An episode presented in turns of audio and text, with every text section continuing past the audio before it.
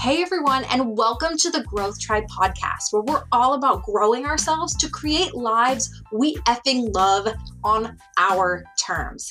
I'm Ellen, and I'm a former biomedical researcher turned coach who fell in love with personal growth when it empowered me to transform my health, quit my PhD, travel the world, and start my own business. But don't get me wrong, I'm still figuring my shit out too, and I'm so pumped to share what I'm learning along the way. We've got amazing interviews, big stories, tips, tricks, and no bullshit action steps that we can all learn from. So, with that, welcome to this episode of the Growth Tribe. Hey, friends, and welcome back to the Growth Tribe podcast. Today's episode, oh my gosh, like, I don't think I realized when I asked Brooke to come on this episode. A, how much of a badass human she is, but B, just how many insights she would have that would so directly apply to my life and to the lives of so many of us. In this episode, we talk a lot about mental health. And mental health has been a common theme of my past year and a half. But so much of what she talked about was about things that I've been experiencing since high school you guys. We talk about letting go of some of the labels and identifiers and how so often over identifying with things like our job titles, our majors in college, you know, some of the hobbies and the sports that we participated in, and some of the labels from that. We talked about how all of these things can really become places where we over identify, box ourselves in, and over identify ourselves, over label ourselves. Oh my God, it hit me so hard. But it didn't even stop there. We talk about something that, God, this has to be one of the most profound insights that has come from any interview I have done on this podcast so far. And we've done a fair number of interviews, guys. I feel like we're pushing, I don't know, maybe 20 interviews, which isn't a ton compared to like the Jenna Kutchers of the world. But in all of the interviews we've done, I don't think we've made an insight quite like we have in this one around how we compare our pain to those of other people. How so often when we have to close a chapter of our lives, whether it's saying go to a relationship, you know, uh, uh, as maybe a sport we can't participate in anymore. And this is something that we explicitly talk about. You know, letting go of our first home or our first apartment, how sometimes we don't properly grieve closing some of those chapters of our lives, and how important it is to do so and to not feel guilt about comparing those pains to the pains of other people, the people who gone through serious trauma or lost a loved one. How it's so important to realize that our pain and our traumas are ours and no one else's, and our process for dealing with those are ours and no one else's. Oh my God, hugely profound insight. We talk about compassion, we talk about paying attention to the signs in life, we talk a little bit about physical basically Brooks coming back on here because we didn't even scratch the surface of all of the amazing things that this incredible woman has to offer. I'm so excited to get into it with you. Before we do, though, I want to mention one more thing. If you are listening to this podcast episode as it's coming out, I have a little surprise for you. I've been mentioning my Growth Tribe Academy, and holy shit, you guys, so pumped for this. And guess what? It starts today. If you are listening to this as this podcast episode is coming out, we are live with the Growth Tribe Academy as of today. And I would love for you to get in on this. If you've been vibing with this podcast, you are the exact type of person that I created the Growth Tribe Academy for because you're someone who is intentional about their personal growth, who wants to level up their lives. And you've been doing so listening to this podcast and absorbing all of this amazing information from all of these people that have been coming on and allowing me to interview them. You are the type of person that I created this community for, and I would love nothing more for you to be a part of it. It's going to include monthly brand spanking new video content, audio content, downloadable content, as well as a community where you can not only learn from, be supported by, be held accountable to the commitments that you're making to yourself by the community, but also by me your coach. You're going to have access to monthly live video training with me where I can answer your questions. I can help you work through some of your roadblocks, your obstacles, the places in which you're struggling, and help you apply this content directly to your life. You're also going to have a say in how this grows and evolves over time. I created this for you guys, for my tribe, for my people that are as obsessed with personal growth as I am. And I want you to have a say in what we cover, what we talk about, and how this grows and evolves over time. You get all of this for a very, very small monthly fee, and you get access to so many incredible bonuses. So if this sounds like something you want to get in on, not only did this open today, but bonus, I am extending the pre-sale prices for another day. So if you are listening to this as this podcast is coming out, head on over to coachellen.com slash growth dash tribe. Once again, coachellen.com slash growth dash tribe and get in on this. I would love nothing more to see you in this membership site. Oh, I am so unbelievably pumped. But with that, let's get into today's podcast episode with the amazing, unbelievable powerhouse Brooke Siem. Ellen here, and you're listening to The Growth Tribe.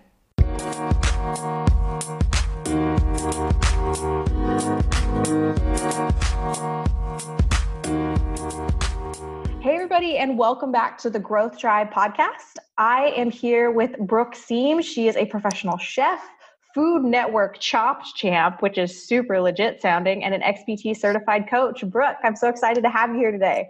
Thank you for having me. Uh, you have a very diverse resume, and I'm really excited to see how all of this kind of laces together. So, can you tell us a little bit about your background to get started? Sure. Um, you know, I'm excited to see how it all ties together too. I feel like it's only recently started to tie together. Um, so uh, you know mostly my my professional career has mostly been in the food and wine industry. I was went to regular undergrad at middlebury college and then didn't know what i wanted to do with myself but the only thing i really loved was food. So i went to culinary school in 2008 and then the economy crashed and so i was kind of just set on a path in the food industry because there were no other jobs so I worked in kitchens for a while in New York. I made wine in the North Fork. I ultimately came back to New York and started my bakery, which was called Prohibition Bakery, and we made alcoholic cupcakes. I literally oh. baked. yeah, it was it was an interesting idea. It was a good idea. It was the kind of peak cupcake, but not quite saturation cupcake uh, mm-hmm. Time in the world. And you know once we added alcohol to it it got a little bit more interesting. So i was gonna say i want one right now. It's 5.30 here so that's allowed. It's 5.30 it's it's t- it's 11 o'clock where i'm at so you know um, i guess either way it's still it's still food right? I mean if it could be just like a brunch cupcake right? Oh we did that. We actually did one called yeah. the basic bitch which was a brunch cupcake made with uh, coffee liqueur bacon maple and oh oatmeal I want one of these so badly. I'm sorry, continue. um, well, so that was 2011, and I, you know, I had a business partner, and we opened up a store in New York City, and you know, by all accounts, had a successful business in that we operated in the black and didn't have any debt. But at the same time, you know, I brought home like an average of something like $500 a month for five years. So that wasn't sustainable. And uh, in the meantime, I was got really into CrossFit and fitness. I started working part time um, for a fitness company simply because, you know, as much as I wanted to become a very, very rich human through my business, it didn't happen when you're selling cupcakes for two dollars in New York City. So I had to supplement uh, supplement my work, but that actually turned out to be really great because not only did I kind of have the ability to work out a lot, which therefore counteracted all the cupcakes I had to eat for my job. Um, kind of but it, yeah, it also gave me a mental break from the business. It was a completely different business that I was learning about. It was still something that I was really interested in. So I was able to kind of, you know, give both aspects of my brain the time that they needed and cultivate both sides. So it turned out to be a really beneficial thing for me um, especially now because I've transitioned into working more in the mental health and wellness sphere. Because when I was 30 years old, uh, I had gotten an opportunity to travel on remote year. And when that opportunity came up, I kind of suddenly had the realization that I had been on antidepressants and anxiety drugs for literally half of my life and my entire adult life. I was put on them when I was 15, right after my father suddenly passed away. And my entire existence at that point had been lived and experienced through the lens of antidepressants, which I know now had a huge impact on the way I looked at the world, the way I felt about the world, and even the physiologic physiologic even ooh, even the physiological side of my body. And so I needed to get off the drugs in order to go on remote year, mostly because I didn't necessarily trust that I would be able to get my prescriptions abroad. Mm-hmm. And that whole journey ultimately changed my entire life because getting off of antidepressants was one of the hardest and most awful experiences I've ever had. And that way worse than even the grief that occurred from losing my father. It was just absolutely terrible. And it just rerouted my entire life because now um, I really want to work with people who have been in similar situations as me or people who are looking to manage their anxiety and depression either without drugs or maybe they're looking for something to assist the drugs. And so I have moved into that field entirely. I sold my business last year and my, my bakery and I've started a new business now um, as a XPT coach and breathwork coach. So here we are. wow. Yeah, that's a heck of a story. And I it's I always love how how life experience really really informs so many people and the path that they end up on, particularly for people who are entrepreneurs. Like I struggled in my time in graduate school with my mental health, with my physical health, with just kind of feeling like I could actually be passionate about the direction my life was going. Mm-hmm and that ultimately is informing the, the path that I on I'm on. And I think that's so interesting that that's often a, a common thread for so many people that that life experience really helped direct them down a particular path. But I'm curious in your story. So you mentioned that you know transitioning off antidepressants was complicated and and mm-hmm. challenging. Mm-hmm. So what did you kind of do to help manage that transition? Well, I mean, to call it a transition, uh, you know, feels a bit generous in my mind because okay. in reality, the process was, uh, I mean, the physical responses for me lasted over a year. Mm-hmm. So at that point, you know, I was kind of, you know, we all change in a year. So there's all the changes that happen in a year, in addition to the fact that by the time I came out, um, you know, in the middle when I was 31, I felt like an entirely different human from start to finish than I did when I first started getting off the drugs when I was 30. And it like the best way I can describe it was feeling like I went through a second puberty. I mean, everything changed. My the the way my body was shaped changed. Um, my taste, my actual taste buds changed. The kind of music I like to listen to changed. My vision changed. My hearing changed. Uh, you know, the clothes I wore changed because suddenly they felt different on my body because first my skin became very sensitive. So this whole the, the year that I was really kind of um, getting to know myself again after the drugs, it wasn't just kind of trying to find a new normal because I had no idea what that normal was. The only normal I was familiar with was the one when I was 14 before I was put on the drugs. And that's a terrible frame of reference when you're 31, you know? Yeah. nothing nothing is the same yes so so it for me it was just this you know huge experience of, of learning who i was now and what my my body and my mind wanted to be as opposed to what i thought it was when i was living in new york and i mm-hmm. happened to be traveling with remote year at the time so i was already in a situation where my environment was constantly changing and I was never around the same language. And even though I became close to these groups of strangers I was traveling with, like, you know, they still really weren't my true support system. And yet they were seeing me in an incredibly vulnerable time. Mm-hmm. So it was just, I mean, you know, I'm not sure what your swear policy is here, but the best way oh, I can describe I've got it was explicit a rating. Go for it. All right, it was a clusterfuck. I mean, there's pretty much no other way to describe it as just mm-hmm. like absolute mess. but um, while I was so I was traveling, and you know, I obviously needed some outside support um, in order to help me through this. And so, you know, I had had you know long long experiences over the years with uh, traditional psychiatry or traditional psychiatry and psychologists, and you know, kind of found that it wasn't quite what I was looking for, especially um, given that I had been traveling. You know, I couldn't physically go into the same psychologist's office every week. So I needed something that was a little bit different. Mm-hmm. And I mm-hmm. ended up working with um, someone who, uh, a spiritual counselor named Edward, who used a technique based in kind of compassion therapy and meditation that actually is done over the phone. And I would spend, you know, my sessions on the phone with him while I was traveling, and we would be using self-directed compassion in order to kind of pull out all the wounded parts of me that were you know going through a very hard time while i was off drugs but also all the things i had just straight up ignored you know when i was 15 all the grief all the all the sadness all the trauma that had never been dealt with. We we dealt with that through um, a form of compassion therapy that isn't isn't quite known at this point it, I've, I've seen some whispers of it and in the community where it's becoming a little bit more well known.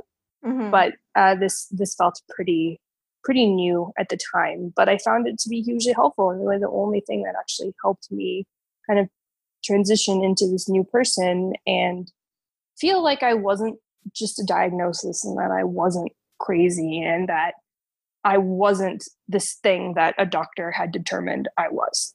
Mm-hmm.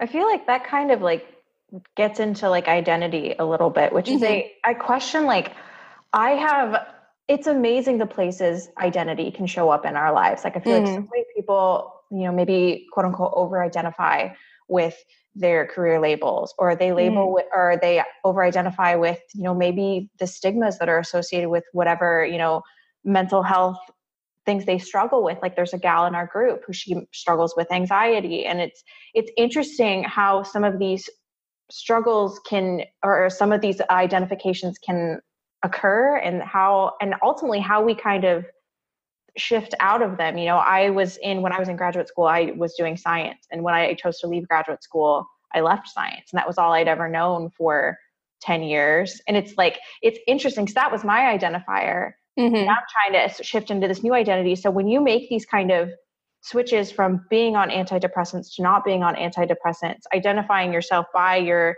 you know whatever this doctor diagnosed you as to not like how do you kind of manage some of those identity shifts and then some of the identity shifts you've made even in your career you know it's interesting that you bring that up because the concept of identity for me has been a, a huge kind of sticking point you know throughout the majority of my life um, i was a very serious ballet dancer growing up and i broke both of my feet when i was 18 which kind of signaled the end of my career and so i went mm-hmm. into college not having any idea of who i was or what i was beyond the fact that i was a ballet dancer because that's all i had ever done and that's all i kind of you know that was the thing that people described me as if it was you know this is brooke she's a dancer and mm-hmm. so that was really what I had identified with. And then as soon as it went away with the injury, most of my college career was kind of spent trying to figure out okay where is okay where am i if i'm not that? Because i mm-hmm. couldn't find a major i couldn't find a core group of friends i, I couldn't find my place.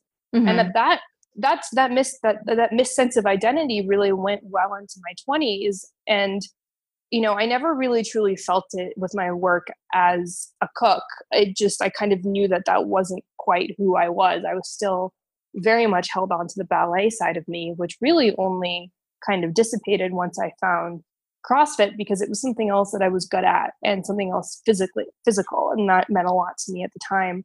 Um, but I was also, you know, still working at my business, and then I became known as Brooke, the co-founder and co-owner of Prohibition Bakery, and then, you know, as that relationship and that business got more and more difficult, I actually didn't want to be identified with it, and I couldn't really shed that. Mm-hmm. And, you know, then coming off of antidepressants, I had that really existential crisis. Okay, like I, I don't even know what I like to eat anymore because everything tastes different. You know, what what do I do? Who, who is this person in this body? And so the past two years for me have just been a huge exploration of that. But what I think is kind of most interesting about that, and when I, you know, can kind of take a step back and look at other people and you know it's very easy to see other people's blind spots. It's so difficult to see our own. But mm-hmm. we all have people in our lives who seem to have identified with one particular thing. I think you just don't quite realize it in the moment when that's happening and it's not until that thing is either challenged or taken away from you that you suddenly realize how wrapped up you are in it.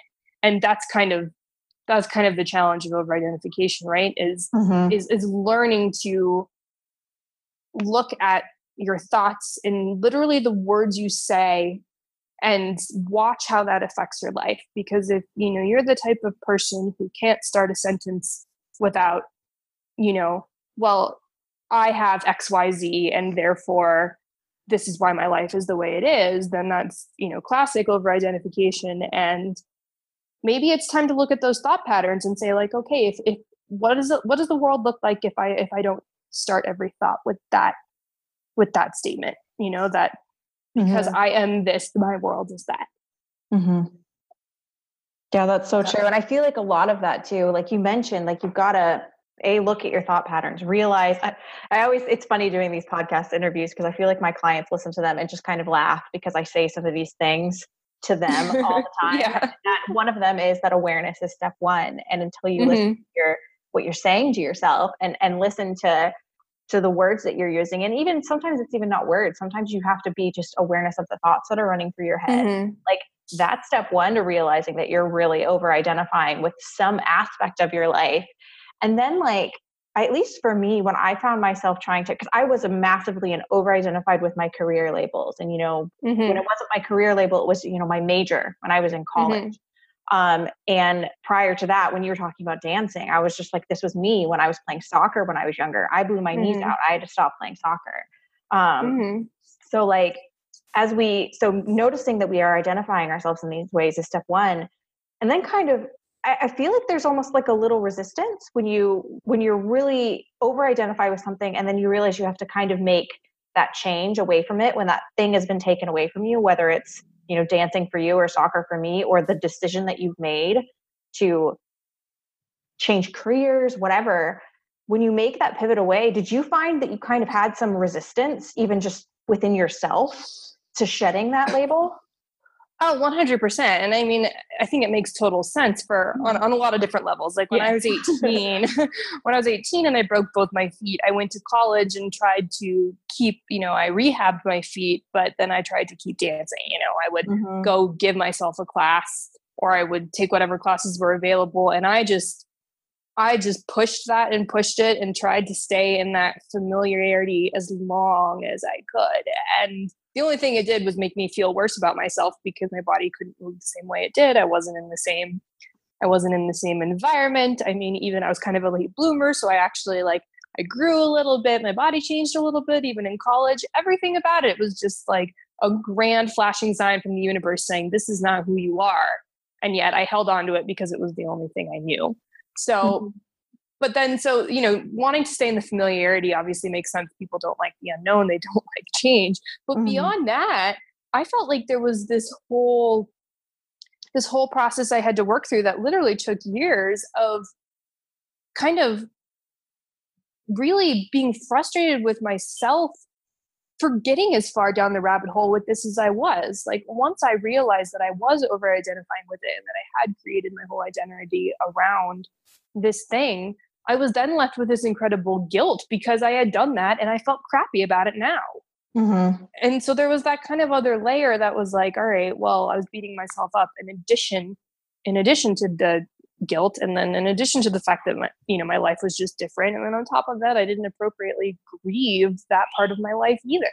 It mm-hmm. took me years to realize that I actually needed to grieve my ballet career before I could find something else. Instead, I just tried to hold on to it and continue to identify it and like keep it alive on life support, if you will. But that's that was the exact wrong thing to do, mm-hmm. which you know you only use for you only learn through time and maturity and all those lovely little life lessons. Mm-hmm.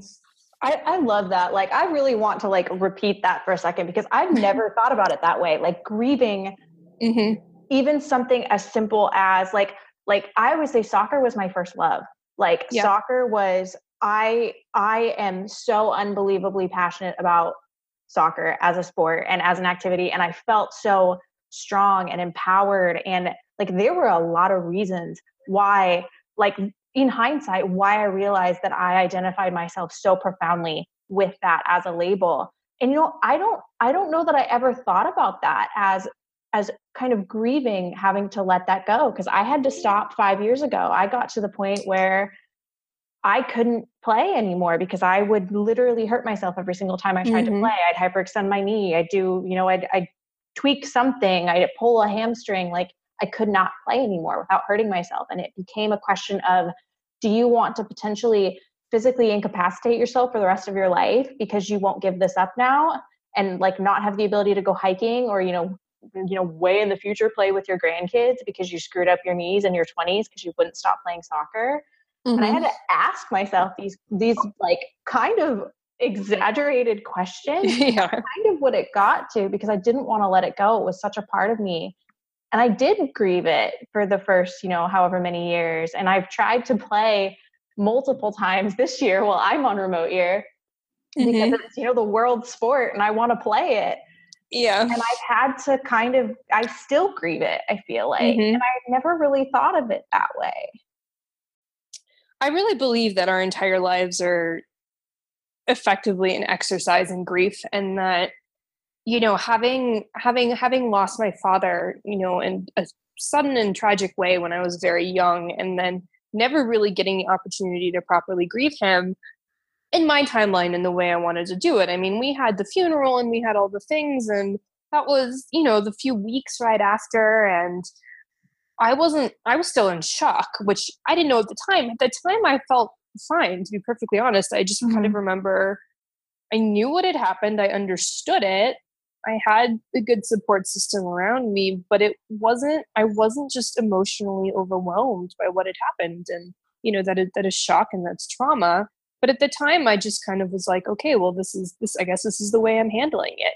And mm-hmm. the fact that I had so little reaction was actually prompted um, my family to send me into therapy and ultimately put me on drugs because they felt that I wasn't quote unquote grieving properly.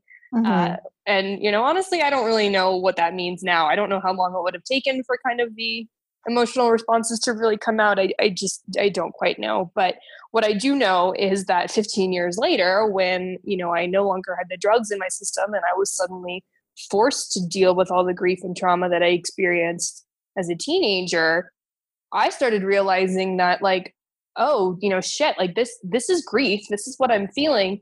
And I was able to look back and say, I felt this about all these other things in my life um, that weren't necessarily people. Mm-hmm. And when I realized that, I suddenly put put the puzzle together and said, okay, that all of these times when there has been change, you know, it's not that the change itself was hard for me. It was the fact that the change very often didn't allow me to grieve what had just happened and what was. So when mm-hmm. I moved from one job to another or from one relationship to another or whatever it was, the transition would happen and then you we're always so focused on what's coming next and what's forward that I would kind of just stuff down all the emotions associated with the part of my life that had just ended and never really got a chance to honor it and the next thing you know, I'm having a complete meltdown over something that seems completely innocuous.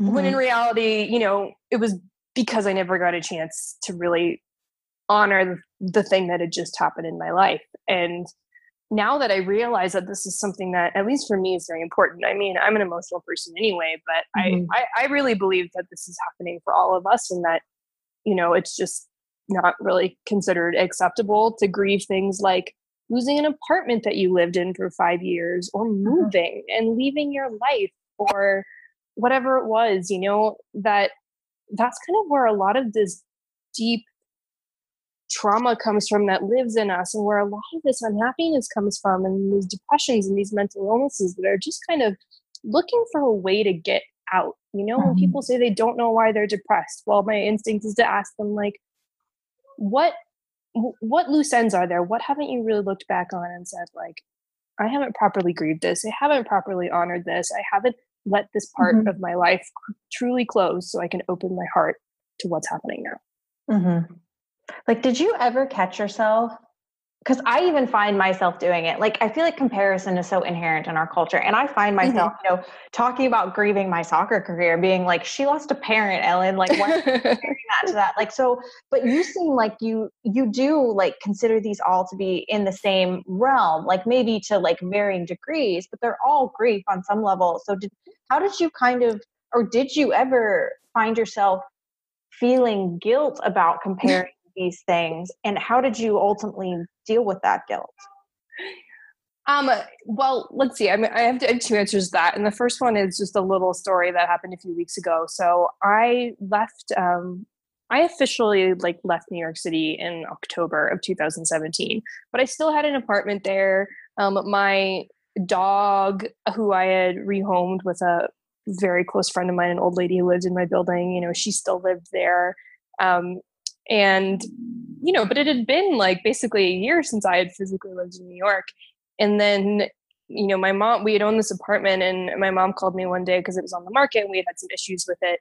We had some issues selling it. And so finally it got sold and then you know then a couple months later went into escrow and the process takes forever but eventually like it was no longer a thing. Like i could not go back there and get the keys if i wanted to. Mm-hmm. and i was just kind of down and i was you know, I'm a freelancer and I'm a writer. So I kind of, I'm used to kind of being down because a pitch got rejected or my book is not getting, you know, agent responses or whatever it is. I just was kind of not sure why I was down. And my boyfriend was like, you know, kind of not sure why I was down either. And then I got in the bathtub and I just started sobbing because all of a sudden I realized that like my last connection to New York, my entire life, I'd spent eight years there. It was my I was there from when I was 22 to 30 like that was suddenly gone. And then i always it just kind of occurred to me all of a sudden that i live in canada now and i have a living boyfriend. And i was just it's like it honestly none of this had ever occurred to me even though it had been a year. And so i had this big i had this big like sobbing little breakdown in the bathtub by myself and where i just realized all this grief was coming out about that part of my life. And as soon as i kind of cried it out i felt a lot better. And as soon as i realized oh okay like that was just a big part of my life that had just closed. Like, yeah, that's a huge change. Of course, there's some grief there. I was able to forgive myself a little bit and move on.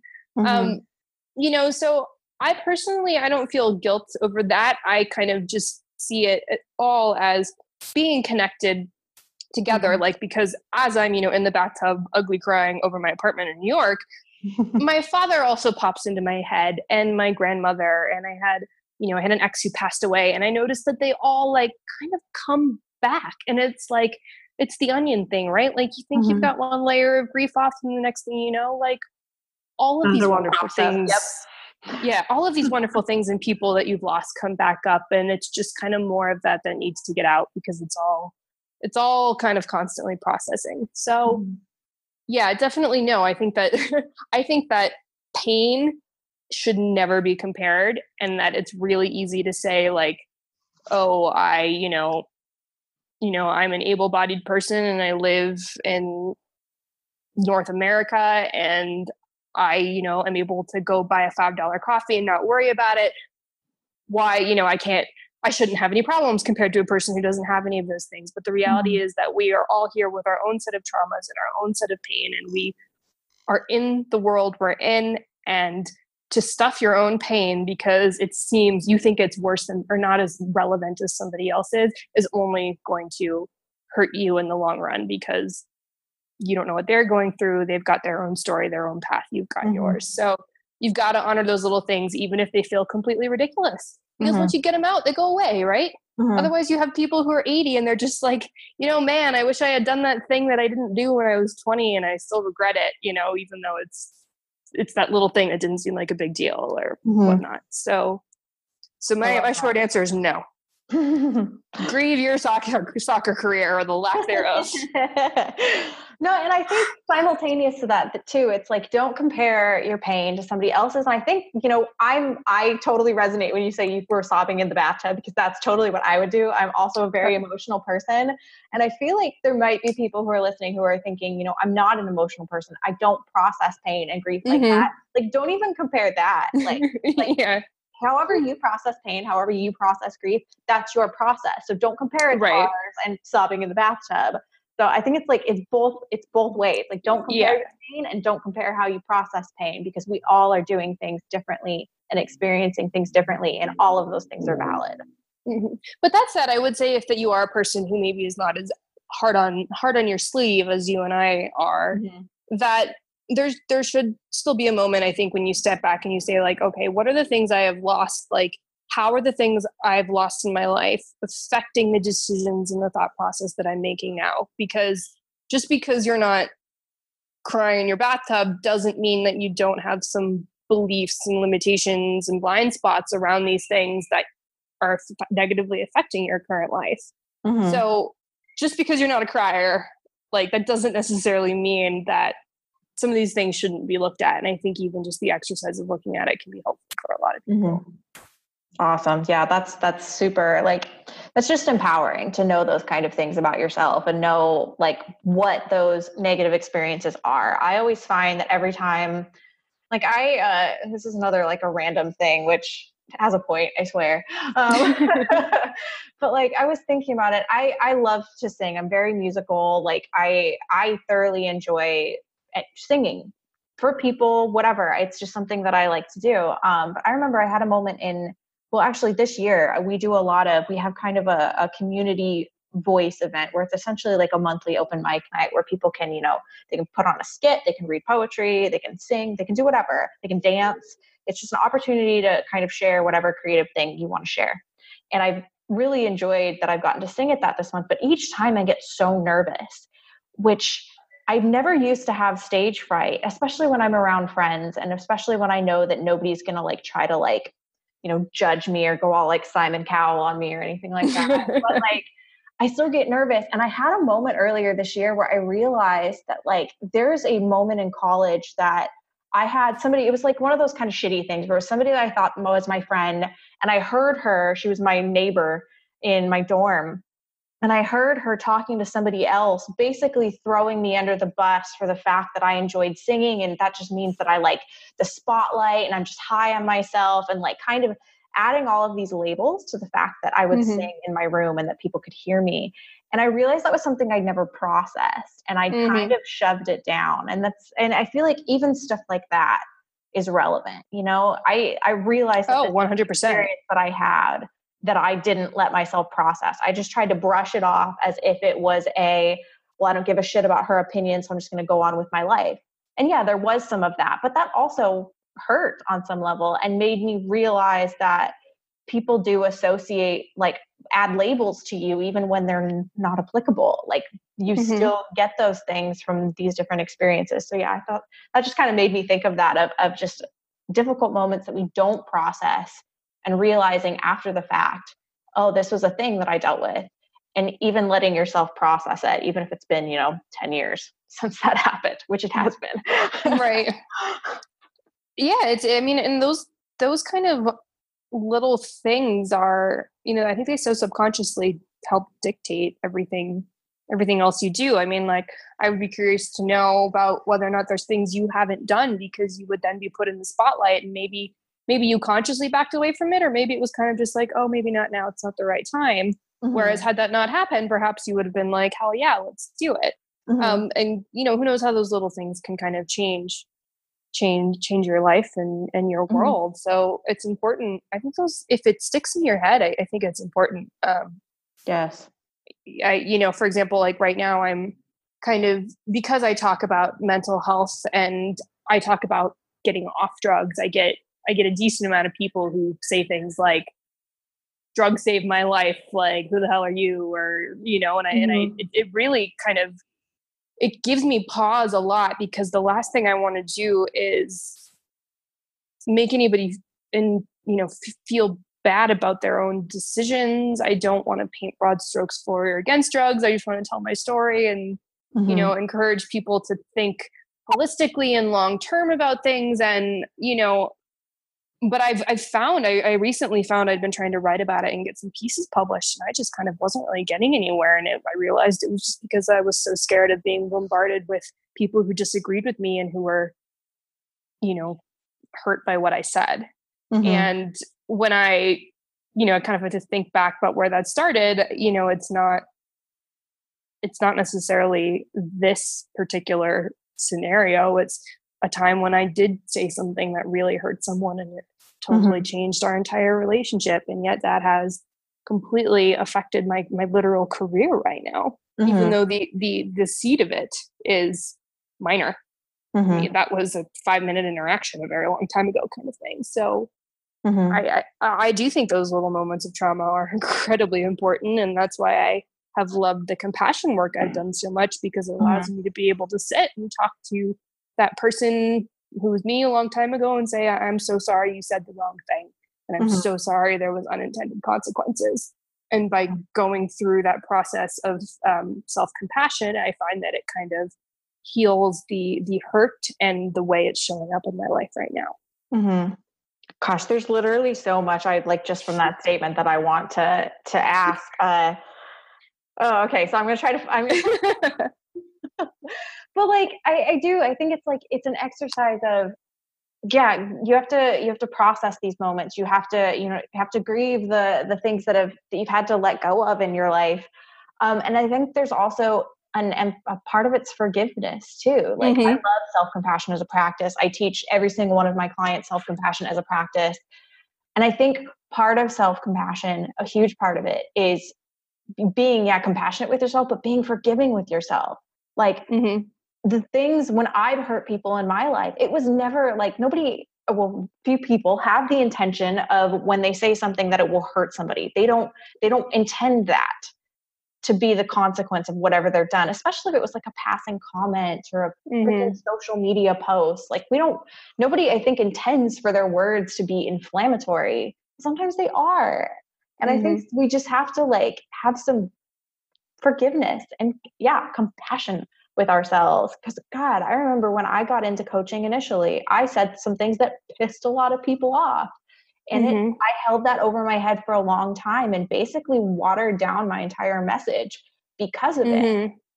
And that didn't do anybody any good. And I've found over the last like nine and a half months of being on remote year that I've just kind of been like, I'm in, I'm halfway across the world nobody's paying attention to me anyway. I'm just going to post whatever shit I want to post about my life, what I think about things. And yeah, I probably piss people off and get a ton of, you know, unfollows, whatever. But I also get a lot of connection out of that. Mm-hmm. I feel like it, it's worth it to like forgive yourself for the potential of pissing people off and maybe even the potential of hurting someone. Like, yeah, learn from it, but don't water yourself down because of it. Sorry, just soapbox a little bit there. Yeah. Yeah. Yeah, no, I agree. But I also think that, and one of the things that's really helped me um, through all of this, especially because, you know, when I first got off the antidepressants, I was super sensitive. I mean, in every possible way, but emotionally, especially. Mm-hmm. So, you know, the littlest thing could just completely send me off. And mm-hmm. what I kind of realized through the work that I was doing is that every time I was triggered, if you will, um, that was it wasn't you know the outside world or the person who was doing something to me it was something in me that needed to be healed mm-hmm. so now i'm so aware of every time i have an emotional response to something because to me that is just a bright flashing sign that says this is a thing you need to work on mm-hmm. like if you know for example if i get someone who i had someone i posted something um i posted something uh recently about basically just my my work with XPT and how I wanted to use some of these uh, like my breath work as you know a, an additional tool for people who are dealing with anxiety and um, depression and I included my mm-hmm. own story in the post and you know this this woman who I barely know you know just interjected and left a long comment about how you know her mental health issues you know were solved by pills and that you know i was effectively doing a disservice by you know saying what I was saying. And mm-hmm. I feel like she entirely missed the point. But mm-hmm. more than that, I realized that I was really worried that like the, the initial emotional response in me was that people were going to listen to her and totally believe her and therefore not believe me at all. And therefore all of my work was going to be completely invalidated and then none mm-hmm. of this mm-hmm. mattered. So that was a, that was an emotional spiral that I was like, okay, this is just a, you know, almost stranger on the internet. Like why is her comment bugging me so much and then mm-hmm. i real i had to look in there and say okay the wound here is that i there's two. It's that, you know, I'm I'm afraid that I'm not going to be heard and that, you know, I will essentially be screaming into the void. And the second one is that, you know, um, that no matter what, you know, all the work I do will it won't matter and that it will have been wasted time and will wasted life. Mm-hmm. And so I needed to go back and look at those things within me because all her comment did was just bring up the emotions, right? Like mm-hmm. and so not only was it, you know, a little bit of a little bit forgiveness, but really just kind of exploration to say like, okay, why am I feeling this way? It's not about her, this is all about me. So you know, in our society, everyone seems to be triggered all the time by everything because we have so much in our face right now, and it's really hard to avoid things that hurt us. Mm-hmm. But I think if we can kind of shift our perspective and say, it's not that the world is terrible and we're being triggered all the time as much as the world is kind of just showing you what needs to be healed in you. Because as soon as you heal that, that, as soon as you heal that the world doesn't have to change but your reaction is different and that's so much more powerful because if you can change your reaction it doesn't matter what happens in the world. So that I think is like there's so much power in these emotional triggers. Mm-hmm. I mean, it's hard. It's a pain in the ass to have to then be just like, oh god damn it, you know, not another one. Crap. Especially when there's traumas involved and you feel like you have truly been wronged by somebody else, if there's abuse or whatever it is. But like mm-hmm. it's it's really hard to have that come to Jesus moment with yourself and say, like, okay, they, these people wronged me it is being brought up in the world right now that the mm-hmm. only way that I get to live my life free and calm and open is if I take, do the hard work and heal this within myself. It's not yelling back at the other person. It's doing the work yourself that is I almost wish we had video on right now for this conversation because I just had the most hysterical reaction to what you just said. it's come up so much and like some of the like YouTube videos I've been watching yeah. the podcasts I've been listening to is the notion that like the bad things that happen to us in our life are more often than not somebody else's or some situation's fault. It is their mm-hmm. fault that that thing happened, but it is not their responsibility to make it better for us. It is our responsibility. Mm-hmm. So, you know, it's it can be it can be something traumatic and this is this is really hard for people who really experience something very very traumatic at the hands of another right. To, especially to with what's going on in the current political climate. Yes, yes, but it's like ultimately, yes, you can assign fault to the person who wronged mm-hmm. you, but mm-hmm that's where things end. It is their fault that this happened to you, but ultimately you are carrying the emotions from mm-hmm. that situation and from that experience. And it is your responsibility to find a path to overcoming them. Mm-hmm. And that is, man, that just whole notion of fault versus responsibility has come up so much for me lately that as soon as you mm-hmm. said that, I was just like, yes, yes. But probably also, God damn it, not again. Like, oh, no, there was no part of me like, not again. I was just like, God, oh. I feel like, well, it's a part of me. It's like, this is must be the, you know, the world trying to tell me the sheer frequency of how often this has come up, come up lately. Yeah. I, I, feel like the world is trying to tell me that there's some shit in my uh-huh. life that might be somebody yeah. else's fault that I need to take responsibility for. So I'm like, all right, I hear you, world. Right. Well, that's what I mean. Like, eventually, it gets to the point where it's just like, oh, universe, I get it. Like, mm-hmm. I've, I've, gotten this message enough. Now I'm gonna mm-hmm. deal with my own shit. Right. Mm-hmm. That's kind of what I mean by the not yeah. again. Like, someone I walks into your life and says something. Yeah. yeah. You're like, oh shit. I guess it's time. Like, enough with my own excuses. yeah. Yeah, and I feel like I feel like that's a great way to know is I do feel like I'm not super, you know, I'm not a super mystical person. I'm not a super spiritual person, but I do believe that there's like certain things in our life that if they come up over and over and over and oh, over oh, yeah. again, that that's a sign that we need to deal with them. Absolutely. I absolutely. I mean, I just I can't fathom it being any other way and I kind of I can't even really from from any religious spiritual or agnostic perspective i can't find i can't come to a conclusion that that doesn't somehow still mean if patterns are coming up in your life it means you need to deal with the patterns mm-hmm. at the very least so they don't come up anymore so you can live your life like mm-hmm. if, if if you know you think that we're worm food after this and we get this one life and this one shot well great then i don't want to keep making the same mistake over and over again because it's pain in my ass Mm-hmm. I want to live the best life I can. So I'm going to try and look, find the patterns and fix them. Yeah. However, however people want to do that, great. But mm-hmm. find the patterns. So true. So true. So I feel like God, we could do like a complete. Because we only touched on like the the emotional aspects. I know. Like, I feel like we could do a complete other podcast on like physical empowerment because obviously you yes. got into you got into CrossFit right as you were getting mm-hmm. Your your antidepressants, correct? Um, I actually got into CrossFit. Let's see, I got off my antidepressants when I was 30. I started CrossFit at 27. Oh, okay, cool. 26, 27. So okay.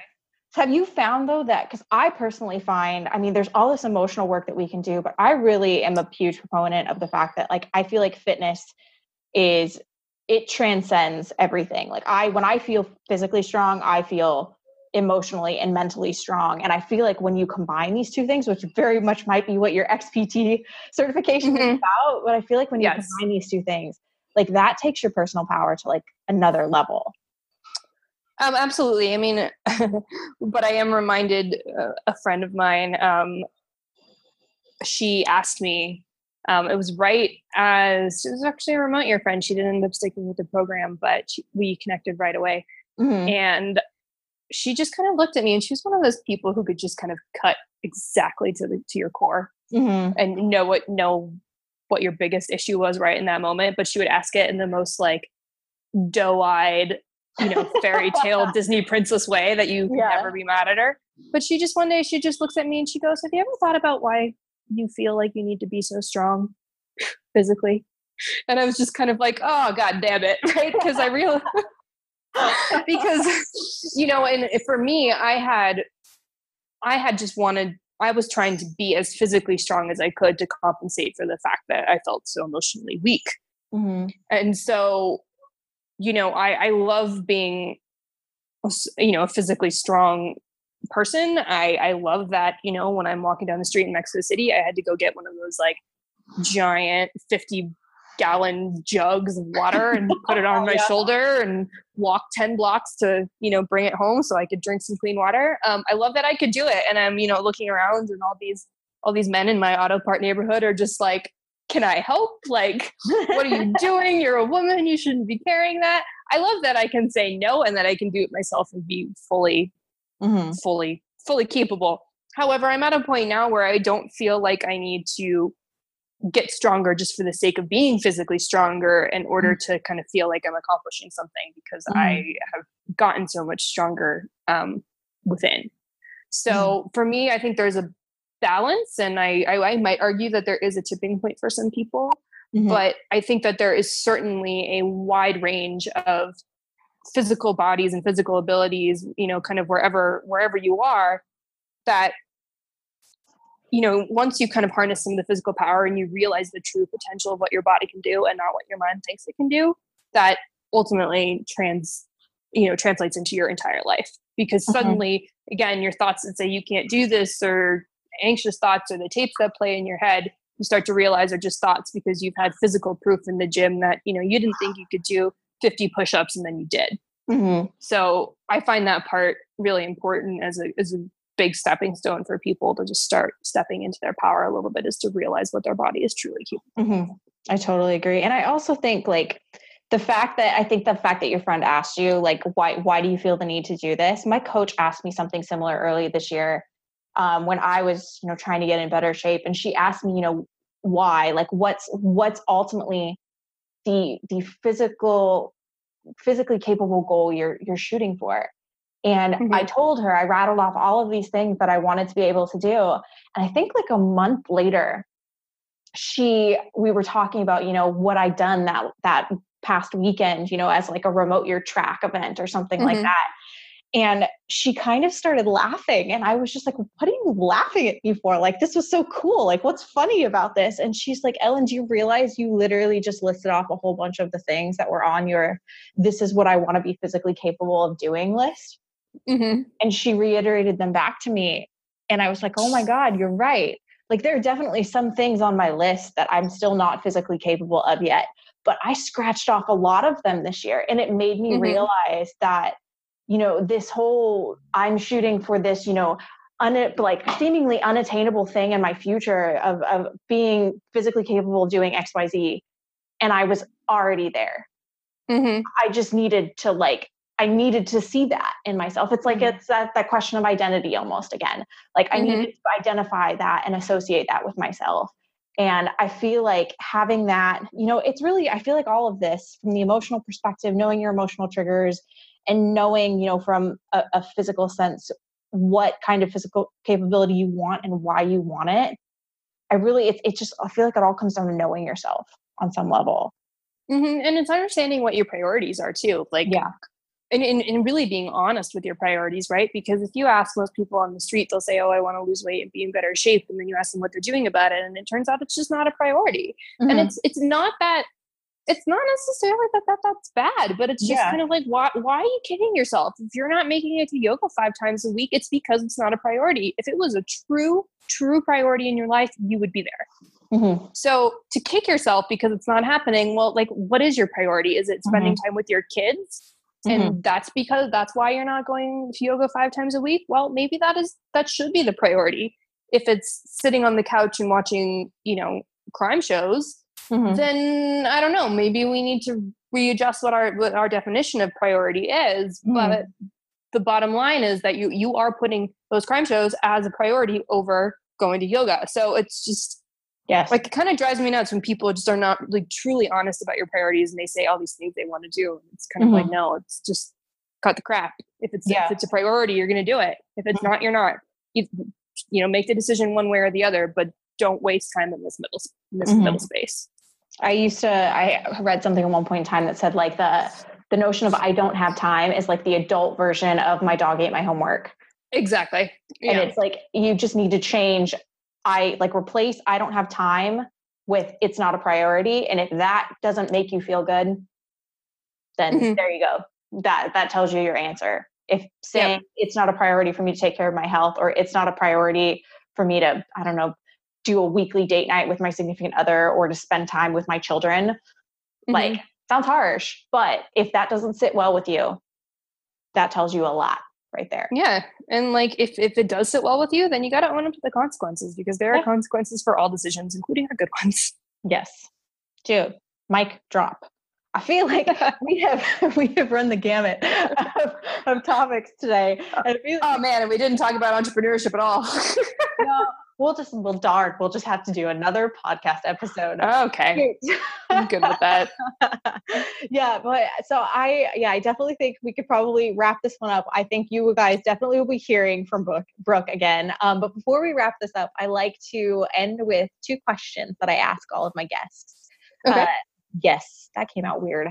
Uh, the first question uh, is if you had to recommend, you know, one book, TED Talk, you know, online program, whatever that you've read over or been exposed to over the course of your, you know, journey, um, what would that book be that you would recommend to people?